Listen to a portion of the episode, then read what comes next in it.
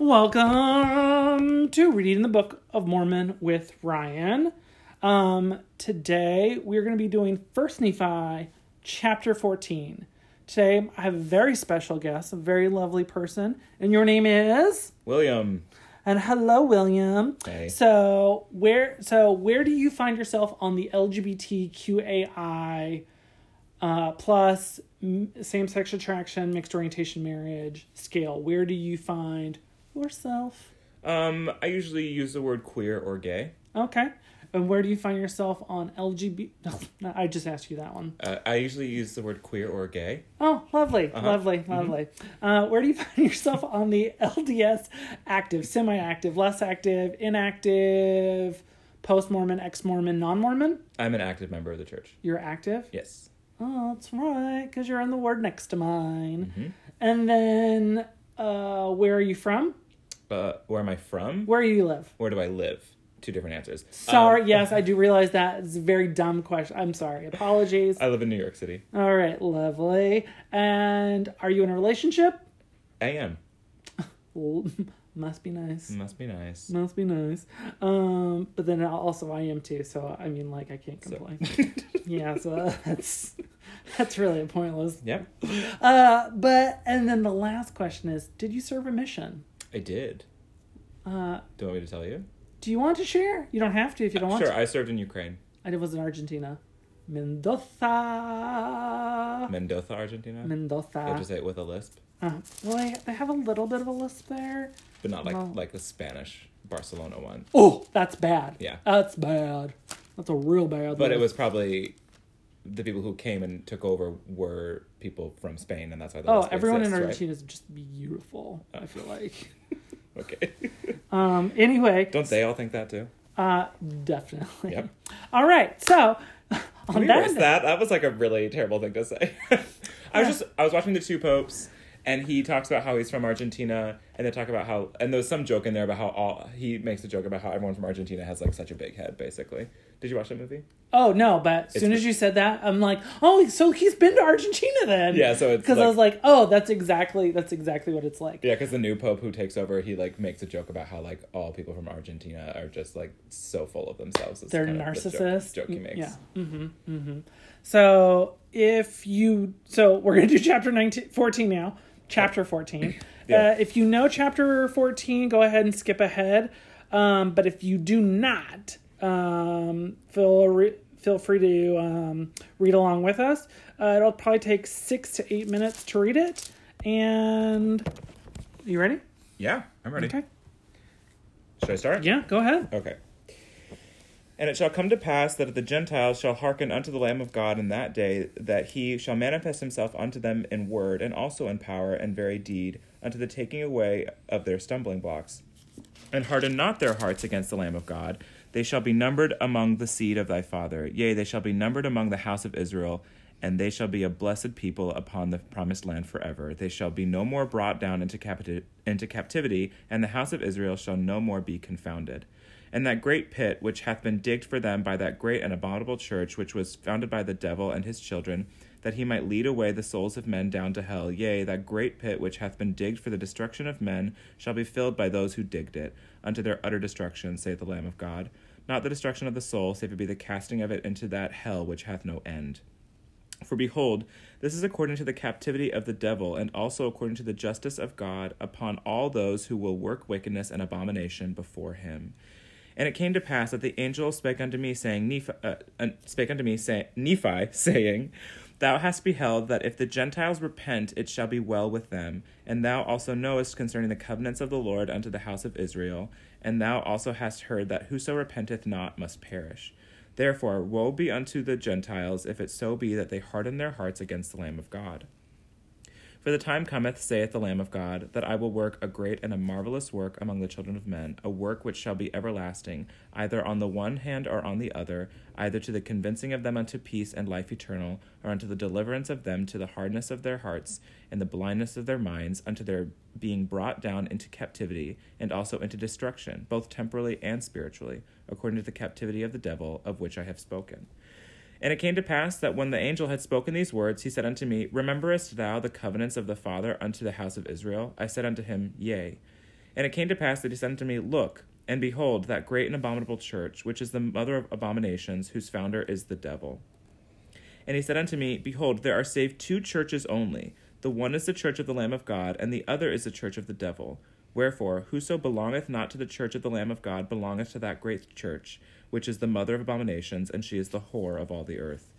And it came to pass that I looked and beheld the whore of all the earth, and she sat upon many waters, and she had dominion over all the earth upon, among all nations, kindreds, tongues, and people. And it came to pass that I beheld the church of the Lamb of God, and its numbers were few, because of the wickedness and abominations of the whore who sat upon many waters.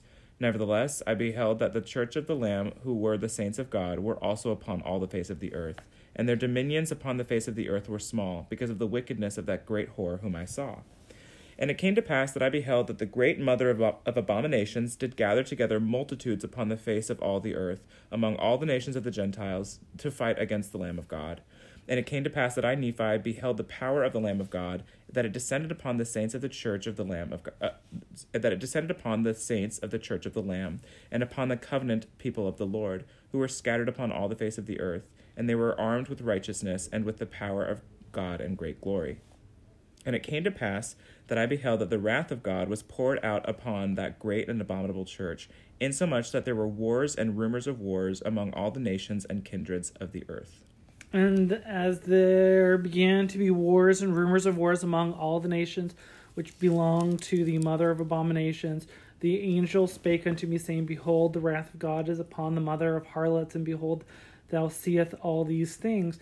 And when the day cometh that the wrath of God is poured out upon the mother of harlots, which is the great and abominable church of all the earth, whosoever whose founder is the devil, and at that day the work of the Father shall cometh in preparing the way for fulfilling of the convenience which shall made his pa- people who are of the house of Israel. And it came to pass that the angel spake unto me, saying, Look, and I looked and beheld a man, and he was dressed in a white robe. And he, the angel said unto me, Behold, one of the twelve apostles of the Lamb, and behold, he shall see and write the reminder of the things, yea, also many things which have been, and he shall write concerning the end of the world.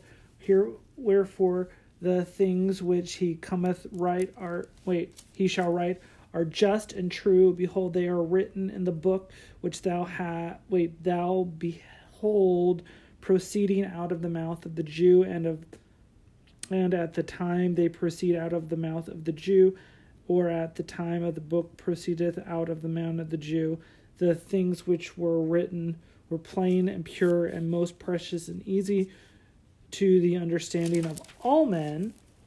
And behold, the things which the apostle of the Lord shall write are many things which thou hast seen, and behold, the remainder thou see.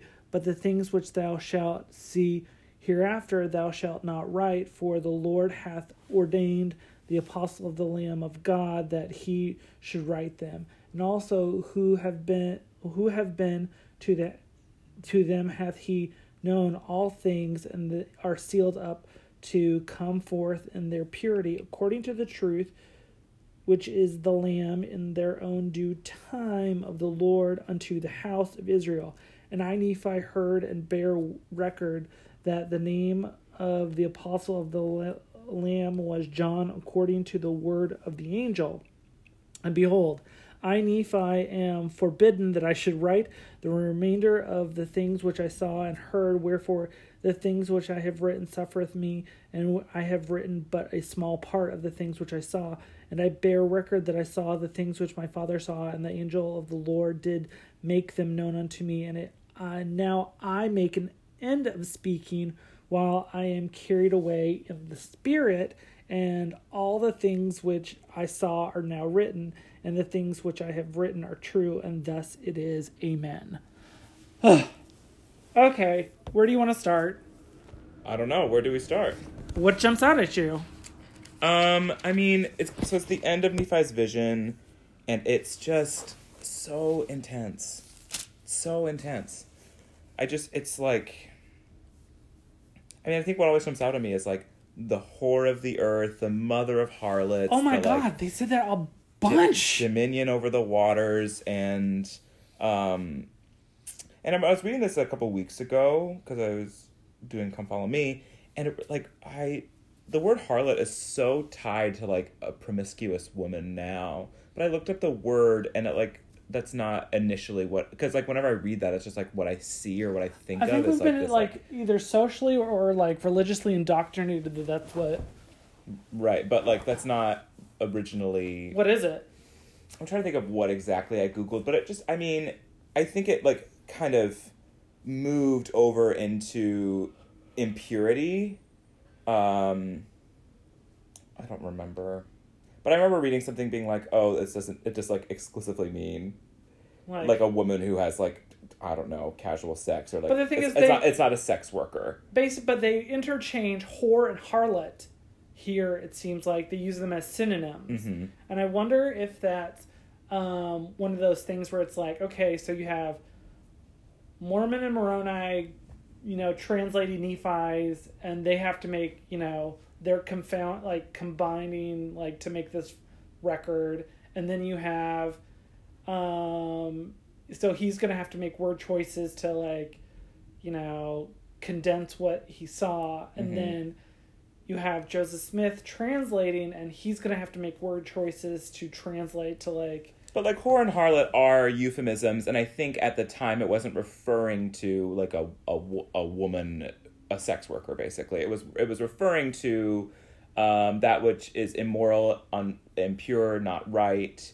Um, it and and so even through all those translations, the fact that they're being used interchangeably here, like, I mean that's still true today. Whore and harlot are still like euphemisms of each other, right? They still like mean equal things, right? Even through all the translation and all that. But I, that's like obviously that's like what jumps out to me when I read it, right? It's just like that intense language. it's very intense. Yeah.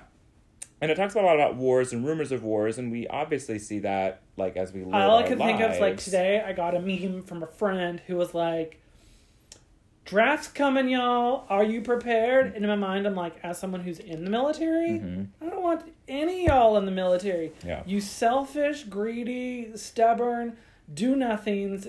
We don't want you in the military. But what's interesting is like it's talking about like this church, the Church of God, will be fighting against like the the, the whore of all the earth, right? The the great and abominable church. But like the wars that we fight now don't like aren't connected with church.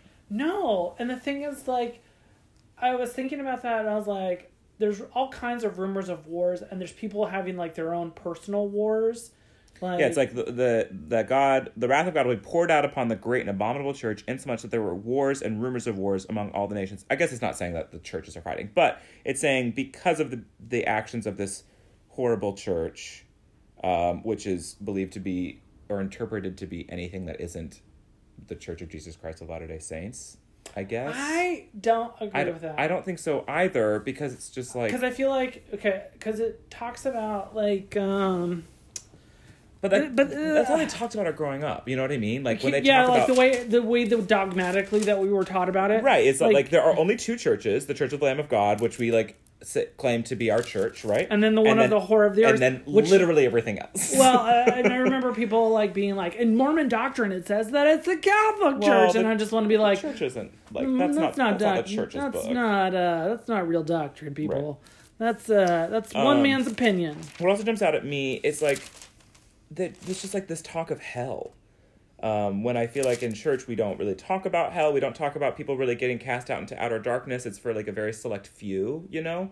And but in this, it's like, well, there's this giant pit that everyone dug, and then they're gonna lie in it, and that pit is hell. And it's like, And that's where everyone's gonna f- have to fill the pit that they Right, that they- with with their own bodies, and I'm just like, Yeah. that's kind of And intense. So, so it's just really intense language, and you know, I think it's because we we don't want to be scared or sad. We're like, it's okay, like God loves us, and He's gonna save everyone, and everything's okay. But like when you read the scriptures, I mean, I mean, especially this chapter, it's just so much of that, like, I don't know, you know, wailing and gnashing of teeth, and and everything's gonna get really really bad, you know, unless you repent, and and so that you know, it's just one of those things where you read it, and it's just like it gives you the heebie-jeebies.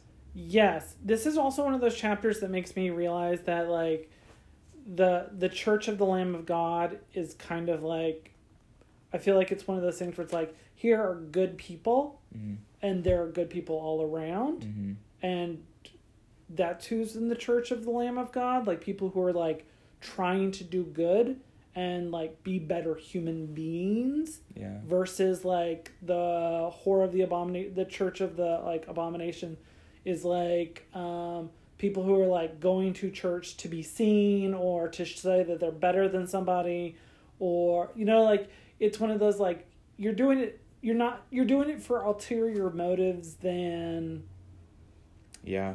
like there there's some I, I think I don't know. It just feels like life is so nuanced sometimes that it's like, who do you define as doing good and who do you define as doing and bad? that's and and and also the thing is is like it's the church of the lamb of god which is like the church of jesus christ like the lamb of god is christ right so it's kind of like it's not just it makes it sound like it's not just good people it's like christian people who Well- you know what i mean and so like that's why it just feels so um i don't know i just think of like everyone who lives across the world who isn't christian or like you know even heard of christianity or like doesn't identify with it at all and like they're a part of this big awful church it just doesn't it's basically it's a chapter that has a lot of dark intensity with and it lacks such specificity as to who is what and where it it's a, this is the shit stirring chapter of the Book of Mormon is which I feel like. and i feel like all it does is it just pushes me to when i read things like this to like i don't know remind myself of my faith and what i want to do as a person and and that i want to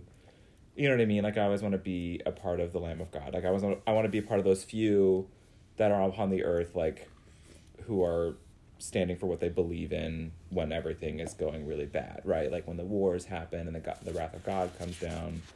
I just want to make sure i'm one of those people who's standing like in my faith and that i've I i always continue to do good. I always wonder where I am because I like thank God for counseling.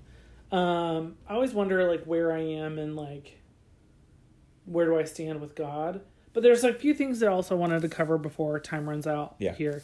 Um, is that it talked about uh, can, it, it'll be uh, easy to understand or something like that. And shall came to pass, I looked and behold, uh, like that she had dominion over all earth among nations, kindreds, tongues, people. I wanted to be like genders, genders, religions, um, because I believe that the whore, when talking about the horror of the church in chapter 11, mm-hmm. I believe that she is in our church, but I also believe the Lamb of God is in our church. So it's Right.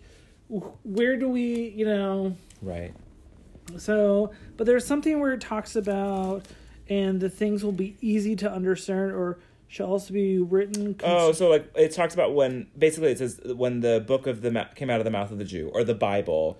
Okay, because in the 23 things were plain and pure and most precious and easy to understand, and and then we know the apostasy happened, right? And so like then Yes. it all got confounded. Okay, because when it talks about it being easy to understand, I just want to be like, there are things that I, when I heard that part, I was like, when I was preparing for this to do this with you like a while ago, and I was like, I remember there's one thing in here that like I really wanted to speak about. That was it. Mm. Also, I did want to comment about how you were saying when you were reading, there was a couple times where I was like, you would say things in like a very monotone, dry voice, and I'd be like, okay, David, What do you mean? have you never seen Schitt's Creek?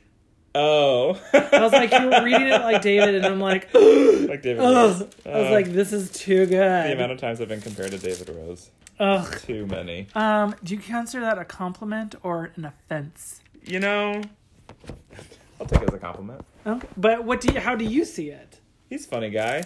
I don't really want to come off come off as someone who doesn't care.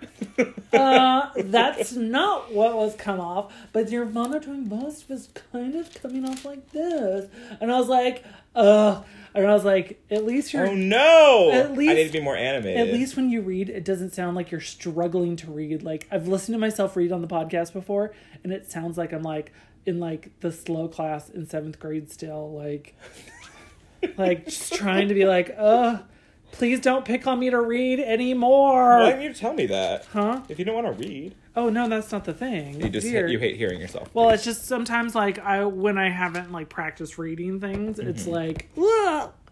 I'm not very good. Mm-hmm. I think reading. maybe I do that is because sometimes when I'm with people who read the scriptures in such an animated way when they're just like Have you know Jensen? they're like and it came to pass that the angel spake unto me Nephi saying thou hast beheld that if the you know they like talk like that and I'm like I can't take you seriously so I think maybe I try to like not do that and it comes off as monotonous Can I tell you what one of my favorite ones Mm. is? Is uh, someone in my ward does it, and I've asked them why they do it, and and I was like, "This, uh, you've met me, and I've Yeah. I wouldn't say anything to your face that I I mean wouldn't say anything behind your back that I wouldn't say to your face." that's true And um, I was like, uh, it sounds like you're pontificating when you're just reading the scriptures, like you're trying to sound like super holier in there. They're like, I'm just trying to like it and unto the word as if my voice is the voice of Christ or the voice of God. or In Okay. and I was just like, oh, okay. It just sounds really pious to me and pompous. And they were like, and then they were real quick to tell me that like that's real judgmental and that I'm clearly not listening to the scriptures the right way. And I was like, oh, cool, cool, cool, cool, cool, cool, cool, cool. I mean just, are they wrong I, isn't it a little judgmental oh, I mean, like I'm a little judgmental, yes, but at the same time, I'm like, you do realize that your voice is not the actual voice of God. Like, I get it but at the same time whatever you have to do to keep yourself invested and going in those scriptures you do what you got to do whatever. you know All right, we're gonna take a quick break. Be right back.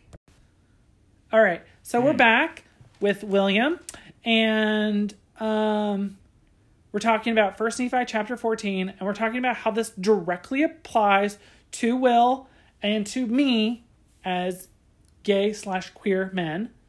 Um, first thing that jumps out at me is the plain uh, plain and let's see right here in 23 written were plain and pure and most precious and easy to understand of all men and to me that's one of those things where i was like uh, when i look at doctrine of the church and it's so complicated and hard to understand because i've said this on the podcast i've said this to will before the podcast i've said it to i'm not going to stop saying this. I'm not that bright.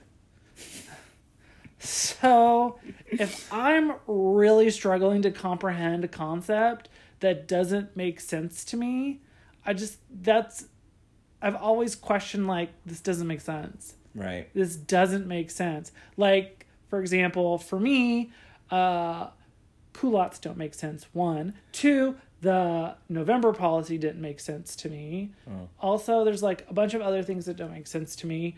But um, why people don't get real sex education in school uh, is also something that confuses me.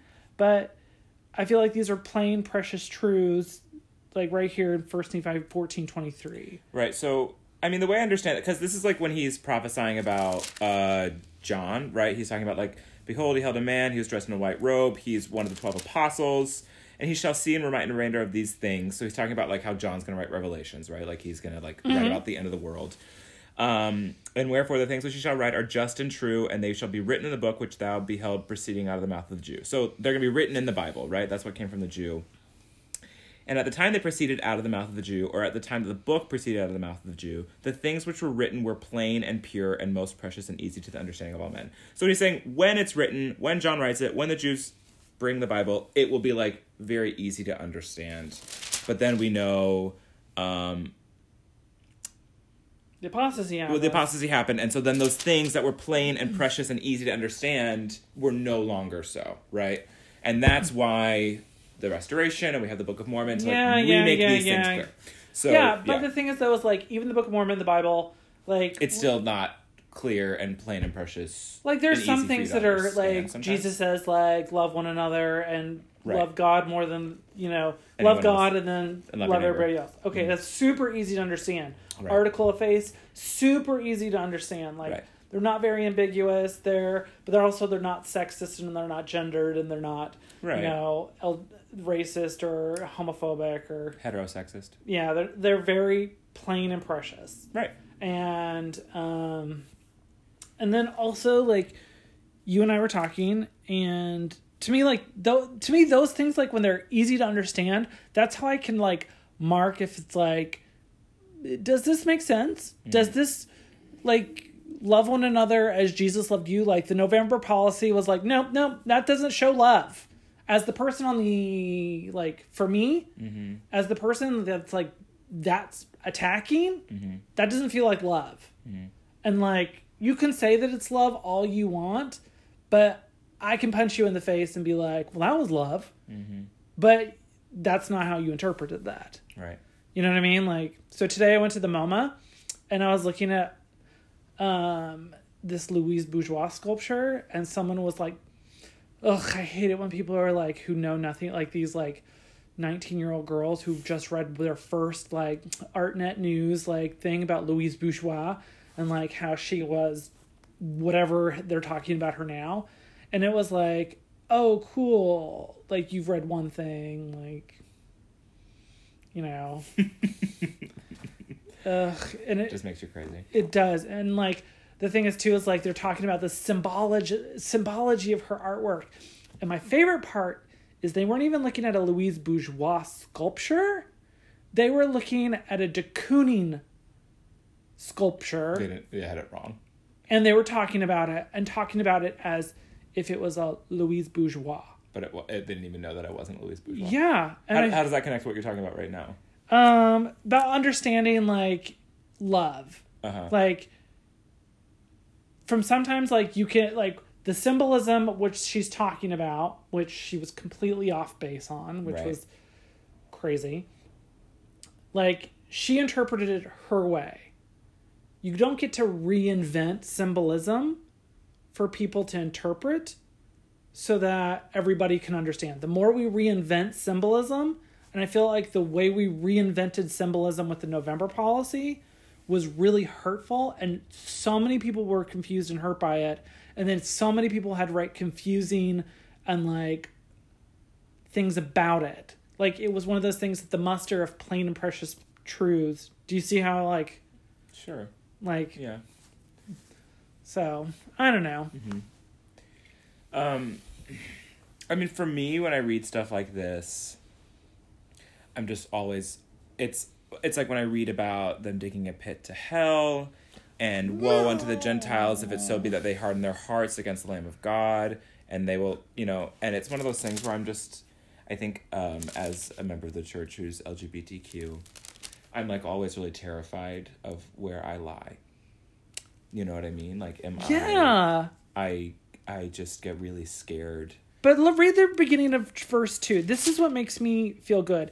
And harden not their hearts against the Lamb of God. They shall be numbered amongst the seed of the Father. Right. And that's something that I feel like we, we, we keep talking about the pit. We keep talking about the harlot. We keep talking about the church of God versus the, Right. the, the But church the thing of, is, is how do you define harden not their hearts? I feel- so let's say it's say if we were talking to, um, I can't obviously I cannot speak for anyone, um, but let's say we're talking to um, some general auxiliary of the church who really firmly holds to the doctrine and the policies that are released. I feel like harden not their hearts to them would interpret as you'd be willing to follow any and all doctrines and policies um, and not harden your hearts against what we're saying God is telling us, right? And so, like, then I'm like, oh no, you know what I mean? And then there's also this idea that um, if I'm worried that if I um, live a life of celibacy and being alone and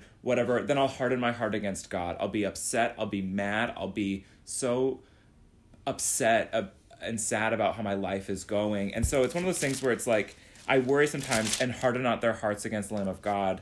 It means like you're I- supposed to follow all the rules. You're supposed to keep feel that like that's covenant real. no matter what. I know. I don't feel like that's real. I Obviously, feel like it's- it's I feel like that's what we're indoctrinated into believing. I feel like And as that's- as LGBT people, I can tell you from my point of view and from where I sit, from what privilege I have, and like the the privilege of living in New York and being married and being white and male and blah blah blah blah blah.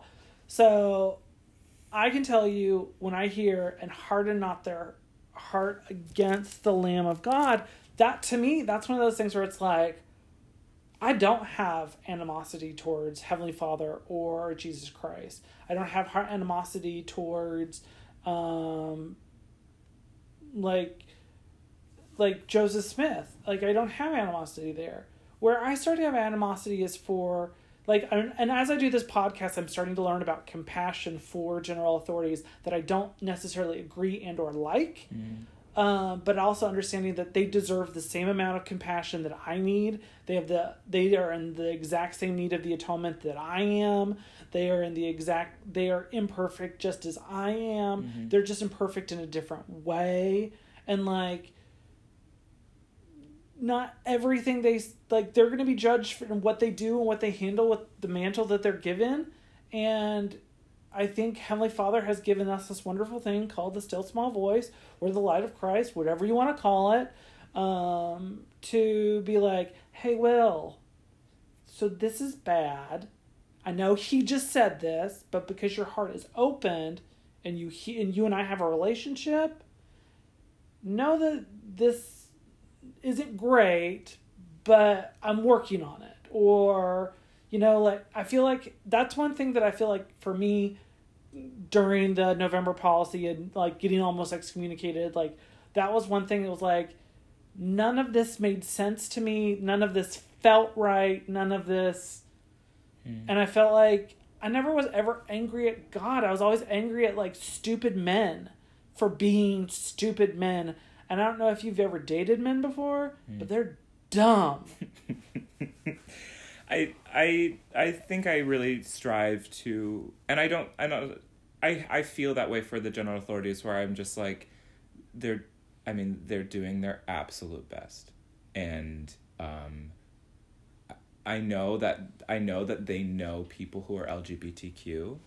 I know that they. I mean, I don't know how many of them know them personally, but like they have to in their time of church leadership met some. Obviously, brother Christoph, uh, Elder Christofferson's brother. Yeah. You know that whole story, but um, But that I story just- is I just so try- weird to me. I just try to take compassion where it's like they're doing the the absolute best that they can, and I and that's and I don't and I can't sit here and say if they're right or wrong about anything because I don't know either, right?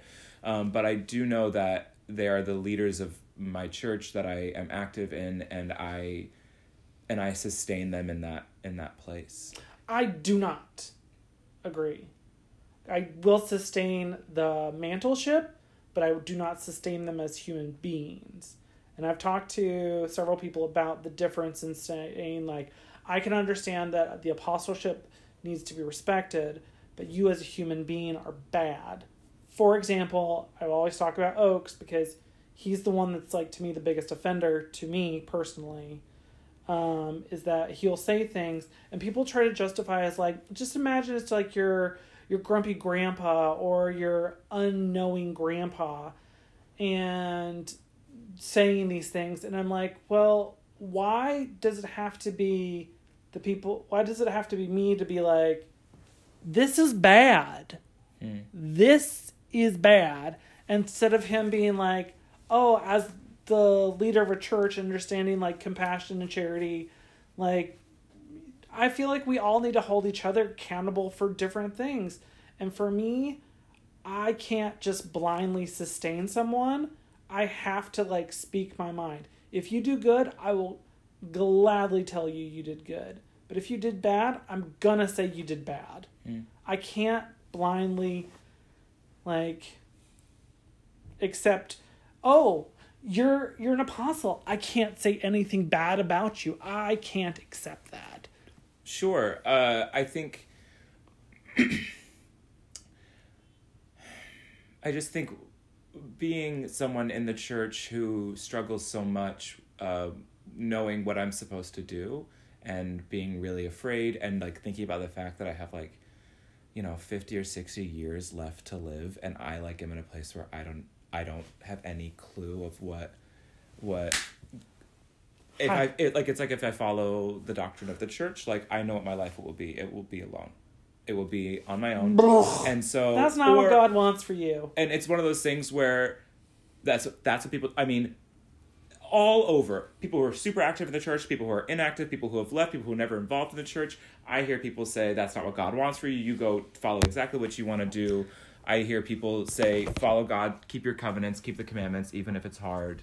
Like i hear all sorts of stuff. Yeah me And too. so- and i know in your ward i know in your ward particularly you have both you have both sides of that pendulum. it's not even two sides. It's like there is no there aren't even defined sides. It's like everyone is just so different in their opinions and, and what i should do. And so i think as as a person who identifies as lgbtq in this faith in order to stay mentally healthy and sometimes i don't sometimes i really get i mean i've definitely been suicidal. I've definitely had to go to therapy um just to like make sure i stay alive right? Same. Like we, that's a very and- common theme um for most of us. and I just think like, obvi- like, I will listen to General Conference. I will listen to the Apostles. I will not, um, just sit and and ignore them, right? But I just try to trust what you were saying earlier, where it's like if I just work on having a relationship with my heavenly Father, if I pray and I read my scriptures and I show Him that I am really trying to do what He what He wants me to do, what is right, then I trust that like that inspiration will be given to me.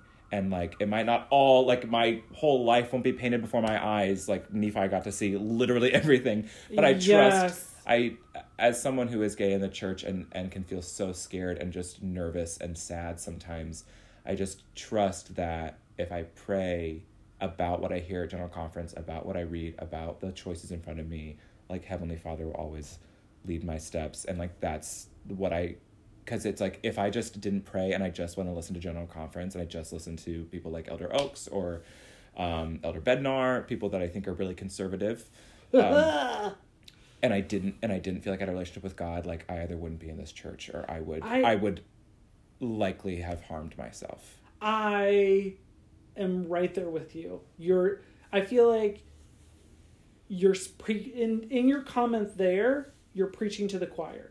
Oh, I know. I mean, that's like if you talk to anyone who's a member of the church and identifies on this scale, it's so much of just like I'm trying to pray to figure out what to do because once you figure out you can't pray it away, and once you can't, once you figure out you can't just like marry a woman because you try really hard, um, which like some people do, you know. It's, again, it's so different for every individual person, and so I just try to pray and be like, tell me what I'm supposed to do on my individual path. I'm not going to ask you if this policy is right or wrong. I'm not going to ask you if this like overall doctrine is there. I'm just asking for me and my life. What What, am I I? And give me peace about whatever that thing is. And I feel like the harder we work at our lives, and like to me, I've mentioned this on the podcast. God has to like hit me over the head with things. Yeah.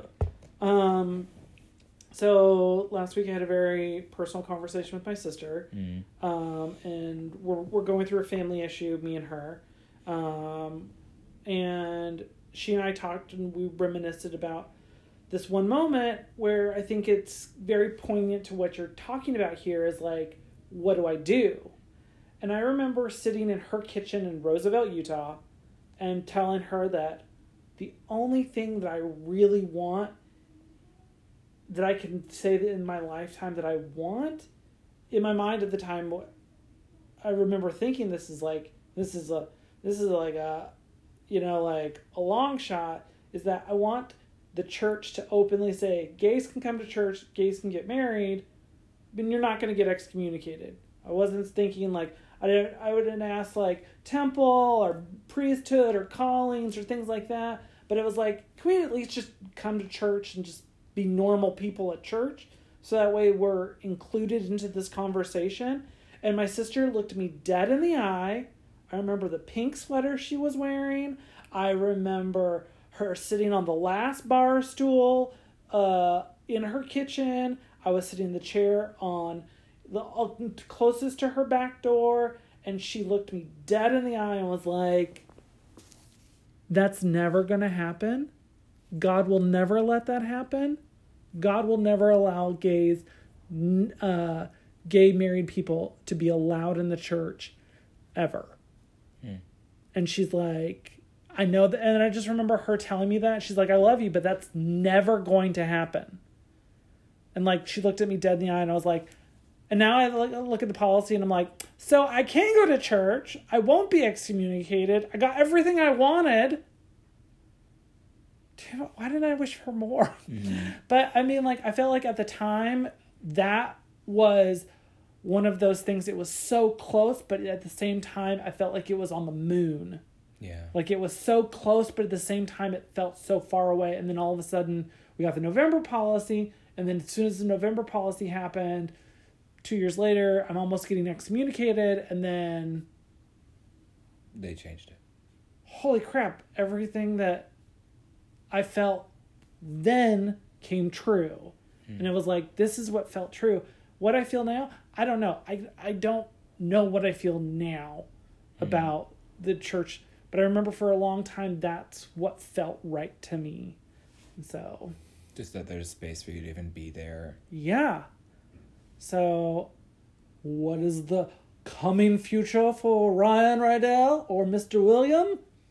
I don't know. I don't know either. It's just sometimes when I read things about the great and abominable church and this digging a pit to hell and hardening their hearts, I think I just get scared. I just I get the anxiety that everyone gets. I think when they read things like that, but mine is specifically tied to LGBTness. like if if I've just done some big bad sins and not knowing that they were. You know what I mean? Or like, does that make sense? Or it's like I'm worried that maybe one day I will. You know, maybe one day I'll just be like, whatever. I'm gonna get married to a man and whatever, and like cross my fingers and be like, hope that wasn't me joining the Great and Abominable Church. I don't know if that. You know what I mean? I think I Uh. always think in that sphere of when I read things about like damnation and getting in trouble and hell and like I'm just always afraid because of my the way that I feel and wanting to just like e- express myself that way that I would that I would be on the wrong side even though I would be trying so hard to do what was right. That's when I read the Book of Mormon as an LGBTQ person. That's often the the fear that I get. Your anxiety in this room is palpable. I know. Um, yes, be proud of your anxiety. I'm sorry, but like it's, it's fine. It's fine. That's kind of the purpose of this podcast. We're gonna take a quick break and we're gonna come back and talk about your anxiety some more. I can't. wait. I'm sure everyone's It's gonna be dying to listen so to great. It's gonna be lovely. Yeah. And then we're gonna talk about the LGBTQA community. Okay. All right, so we're back. So, okay, question for you: Yes. Have you seen the movie Saved? Yes. the best movie Mandy Moore has ever made in her career, hands down, the best. For those of you who are listening to the podcast and don't know the movie, it's about this girl, Mary, oh, love it, who is trying to figure out how to uh, be the best person she can, but she's like, feels like she's getting mixed messages and she's trying really hard. So she tries to save her best friend Dale. And No, so her boyfriend. her boyfriend tells her that he's gay. and so to And save so she has sex with him because she thinks that is gonna cure him, cure him. because she had a vision of Jesus in the swimming pool when she bumped her head. yes. She had a she felt like she had like a like a religious. I mean, she's super. The movie movie is about a very Christian community, very like kind of born again, new age Christianity, right? But it's very relatable to Mormon culture. Like if you're Mormon cult, like if you were in Utah, like I saw this when I was at BYU, and all I could think of is like I know girls at BYU that had sex with gay guys. To like Do you really? yes, Oh, wow. I three, okay.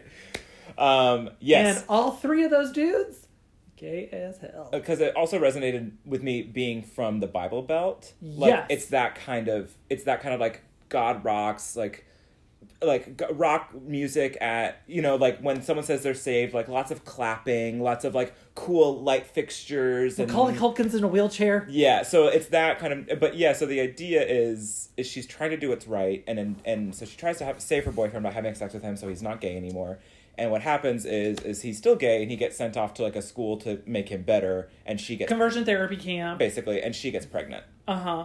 And then and then uh, she's like exiled because she's pregnant uh huh from the what are they called the oh i think Liberty angels Bells or something like that. what are, what is that group called because it's mandy moore who leads it Yeah, Mandy Moore. and she throws a bible at her I am full of Christ love. Yeah. Oh my gosh, it's the best. If you haven't seen it, go out and see it. And then, but the thing is, to me, that I want to relate the LGBT community and the scriptures when talking about it is like, if you look at the LGBT community and we're relating this scripture specifically to them, we're not we're taking away the Mormonismness Okay. of this sculpture. Uh, that it's coming from a mormon the book of mormon Yeah, it's coming. okay Like we're It's taking that away. like a christian if we're if we're looking at like the gay cult of gay culture and i think that there are gays in gay culture that are doing the best they can to legitimately help one another and I think there's other people that are just there. Mhm. And that's not a bad thing to be just there. And I think that there are people that are looking to do harm uh, in different ways for their own benefit. Mhm. And I think that's bad. Mhm. But I think that it doesn't matter if, like, in the Mormon church, I think there are people that are there trying to do their best. I think there are people that are just there. And I think that there are people that are that, that are there doing harm for their own benefit and like they don't care that they're lying to people as long as they get the result they need. Right. You know what I mean? And I feel like those people are the people that are digging the pit to hell. if that if that makes sense. Yeah, and it it, does. doesn't matter which group we're talking about, the LGBT or the Mormon one. I think It's that, just there's good and bad in both. yeah, and I think that for myself and my LGBT gayness, I try to like make sure that A, I'm reaching out to people, B, I'm trying to help people, I'm trying to like include people, I'm trying trying to be exclusive, I'm not trying to be exclusionary, I'm not trying to me versus you. It's trying to be like how can i bridge that gap with you? How can i bridge that conversation with you? How can i um do this with you? Hmm So talking about the LGBTQ community community, are you talking specifically one that falls within the LDS realm, or just like in any general? of them i think any of them I think I kind of. It's one of those things where I yeah I go to like a study group sometimes and I look around the room at us and like our ideas and views could not be more different from each other. it's so fun it's weird. It's weird because I like assumed everyone would be on my plane, but not at all. And I think what I've really learned. mitchell is probably one of the funniest people in that group when he comes and he talks like this and he's got these wonderful ideas that are truly just Ryan, the best. stop being mean. I'm not being mean. You're making- I love Mitchell. You're making fun I of him. love Mitchell. I can't wait to hear what you say about me on the podcast when I'm not here. uh, that I love That I, you, that I talk in a monotonous David Rose tone. Um, David. Ew, David. You, David. No, but Will's Um, great. But so what I I'm mean, trying to that's say. you, David.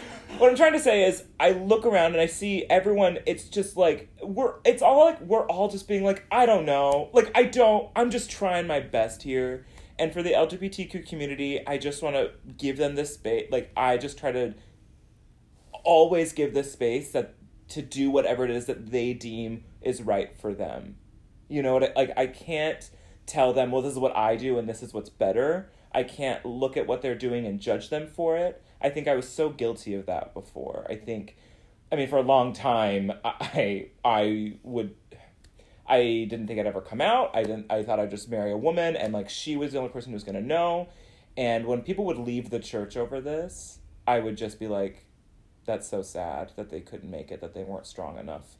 And now, as I like have that, you know, as I've been struggling for years and years, I don't know the first thing about what people go through, and I don't know the first thing about why they make the decisions they do, and for, to learn about the amount of people who struggle in in the LGBTQ community, even if not with faith, but just with their family or in the state they live in. I just I'm always like whatever you deem necessary to make sure that you're alive and healthy and like not miserable.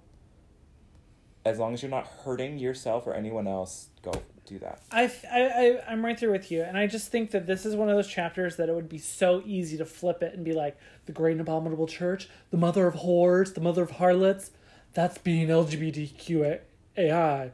That's what, oh, pardon me, I'm burping. That's what that is. And I'm like, no, that's not what that is. Like, that that's something else. That's not what being the mother of whores and lies is. And also, like, one thing I is that your path is yours and my path is mine.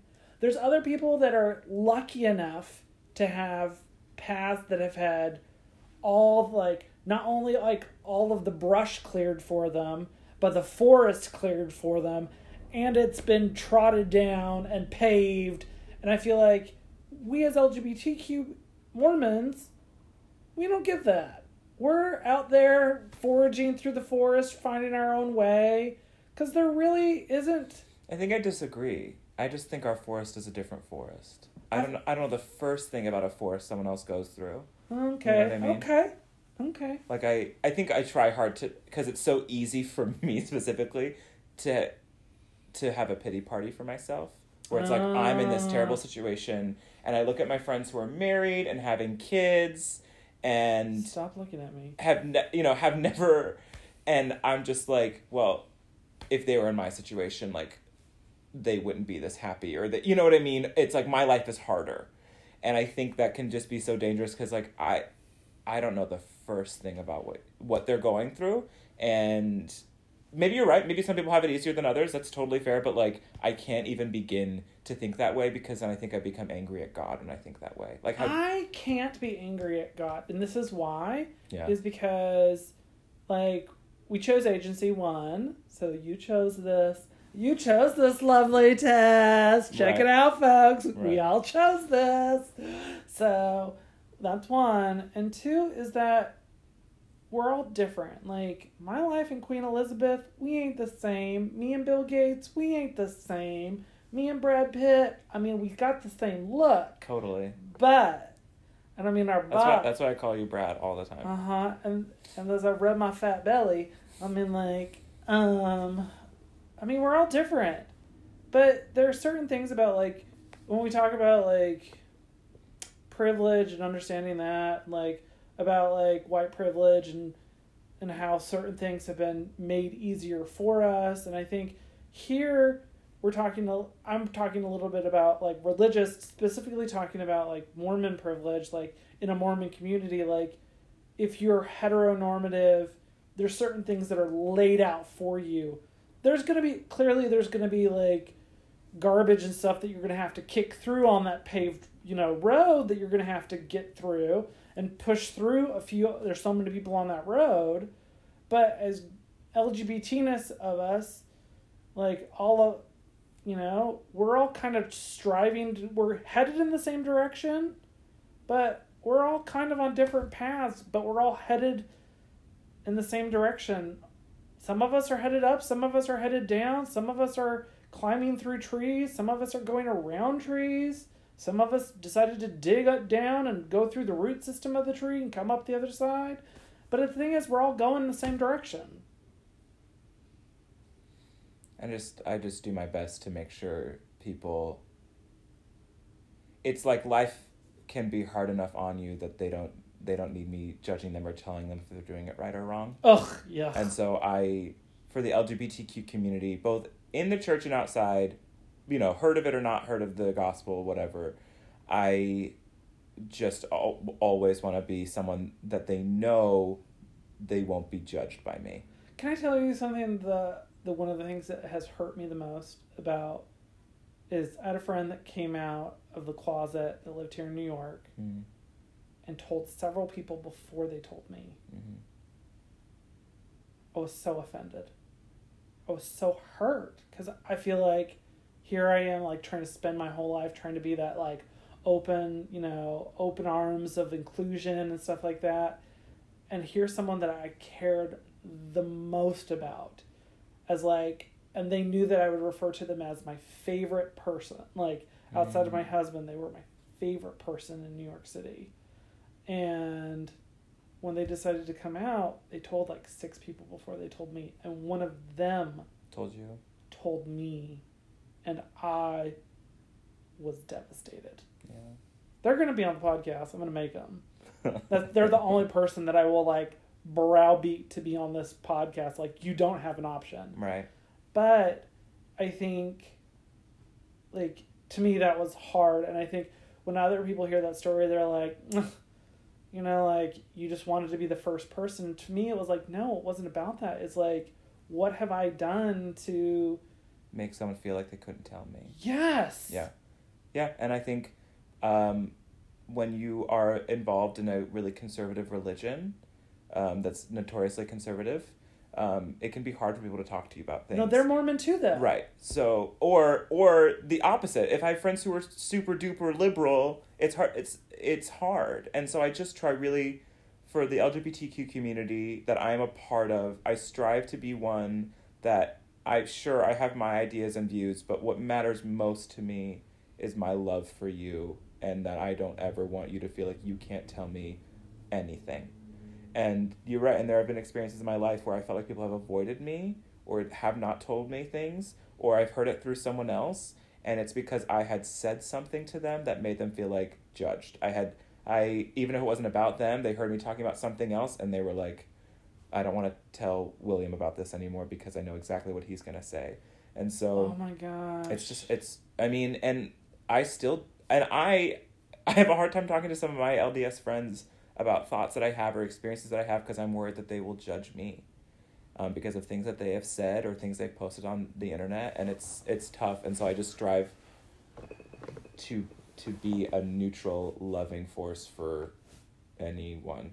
So when I was telling you before this all started, like when I was going upstairs, I'm like, maybe I'm just too dumb to realize like, you know, that I'm doing something hard. And it's like sometimes I think about it as like I you care so much or you're scared of being judged. I feel like I'm so past understanding that. Mhm. Like I'm so like I've I've lost and or given up the things that are like if you do this you'll be judged and you could lose this. And I'm like, okay, let's find out. Let's roll the dice. And like let's roll the dice. And the things that have stuck around in my life, those are meaningful. They're beyond meaningful. Yeah. And the things that didn't, I tried to make them be meaningful and I tried to make them work and then I realized, oh, this isn't going to work anyway. Why am I working so hard at something that didn't end up being meaningful? And I looked at it and I was like, and then, okay, if you're listening to this podcast, you know I love this word counseling. I love counseling. Mm. But um the big thing is too is like through counseling like especially non-religious counseling big advocate of that um At the same time, I advocate for a, a counselor who respects your spirituality, whatever it may be, yeah okay now that that's but not sponsored by a specific organization. organization that's they're going to give you like specific religious dogma Right, but I think spirituality and religiosity is important, and if you have a therapist that you feel like does not respect that or thinks it's stupid, that's not the therapist for you to have. I 100% agree 100% agree Yeah, but i lost my train of thought I'm so sorry. You were talking about. I totally cut you off. no it's fine You were talking about advocating for counseling. What were you saying before that? i don't know Yes, you were. i'm dumb uh I was going upstairs and, and you thought about doing something hard, and you're gonna ru- roll the, thing- dice, and ju- things that, judgment were, things is that like left were the thing not is to me is like now I to me going to church is not about being scared of other people's judgment as it is is like how is this going to affect my relationship with Heavenly Father? Yeah. How's this going to reflect my relationship with Tal? How's this going to relate, relate affect the relationship I have with one of my really good friends? So I have a friend who is not LGBTQAI, comes to New York all the time. His name's Dave. Um, Is he a member of the church? yeah, he's a member of my ward. His wife's one of my best friends. Yeah. Um, we're planning a trip maybe later this year for the four of us to go on. Great. Um, we went on a trip with them a few years ago. Let me tell you, one of Tal's favorite trips. Um, anyway, long story short, um, he and I almost every time he comes talks about religion. Yeah. And I will say things. I don't feel like I'm trying to convince him of anything as much as I'm trying to convince myself of things. Like, and there's been a couple times where I'm like, I don't care. What, why am I saying this? Why am I saying these things that make me feel like I'm trying to convince you of something that I don't feel like I need? That's not my job, is to convince you of anything. It's not my job. Yeah. You can either believe it or not. That's on you. This is where I stand. This is where I am. Mm-hmm. This is. So I'm I'm trying to get more to like where when I say things, I don't need to convince anybody anything. You're just comfortable with what you think, and you don't need to fight. No, I don't need to fight for anything. Yeah. Because the thing is, like, when I die, it's not going to be like, Ryan, how many people did you fight for? Oh, Um, did you fight for a relationship with your heavenly father? Oh, you did, and other people saw that and saw the example, and they were affected that way. Versus you fought with and for people, and that did nothing. Right. So, I don't know. But then again, am I the person that's digging the church? You know, the great hole or The Great Pit. whatever. But any final comments about the chapter? Uh, no, I just I think it's like a hard chapter to just jump into. It's just like a piece of a vision, and it's like the heaviest piece of the vision because it's moving into like the destruction of the world, right? And- but it talks about, I mean, it talks about like the great marvelous work, which is the restoration of the gospel. It talks about how there will be wars and rumors of wars in our day, and so we're seeing that now, and to like not be afraid because Heavenly Father knows about this, and like we we can continue to be a part of the Church of the Lamb of God and like follow Him, right? I personally love in verse um what I saw father where'd it go? And for behold I've written like and I've I've and I'm done speaking and then he like speaks for two more verses and then he's like and I have written these things and then Yeah. yeah and behold I Nephi for, for written Nephi was a talker, we know. yeah that. he was but we got a lot of good stuff out of him. So yeah he got a he got a lot to say yeah. anyway um well Yes. Do you want to promote anything? Do I want to promote anything? Um, yeah, I was watching a TED talk recently, actually about a woman who uh, the woman who gave it works with adolescents, but she talks about something that's best for development, um, in that time frame, but forever is um that she talked about empathy, forgiveness, and gratitude. And she said Oh. that basically anything, all of those things, and she said all of those things are within the realm of humility. And she talked about how what can be so good for your development, especially in teenage years, but I'm just applying it to everyone, is when you turn outward from yourself and you turn towards others. Forgiveness requires you to think about someone else, right? Gratitude makes you think about things that you've been given by others. Empathy is requiring you to feel what others are feeling. It's all about others. Um, and I, that really struck me where it's like, I think sometimes I'll get so bogged down and upset about how hard my life is or whatever. And it's just a matter of, it's time for me to turn outward and stop worrying about it. And so um, I volunteer with New York Cares, and it's a great way for me to. I've helped people get ready for their citizenship tests. Tal know. did that. Tal, I helped Tal with that. Uh, but like it's like it's like an organization that like I show up and I'm I quiz people, I help them with their writing. There's so much to do, and I think that's something that we always talk about in church, but hardly anyone ever does service. And like the main thing Christ taught out of everything, and like his example was like doing things for other people who need it. And so while I'm I'm an advocate for taking care of yourself, you get therapy, you you spend time with your loved ones or your friends or How whoever often you, do you see your your person? The person I'm dating, No, not the the person I counselor. counselor. Um, right now about once a month, but sometimes What? sometimes. How are you surviving? m- Well, there are day there are times where I see them multiple times a week. Um, Um, because I see my person on Wednesdays. Let me tell you, it's the best day of the week. Mondays is couples counseling, and Wednesdays is You love it. oh girl can't get you it. it. No. So I'm all about that, but I also think what's really important is getting outside yourself and looking for people who have less than you because I guarantee you they exist oh yeah. and doing things for them. Oh. I just am like I think that's what Christ wants most. And like when he did the the parable of separating the righteous from the wicked, the sheep from the goats, he talked about the righteous are those that like clothed the naked, fed the hungry, like were you know took They care cared of the about sick. each other. They Like, loved me- one another.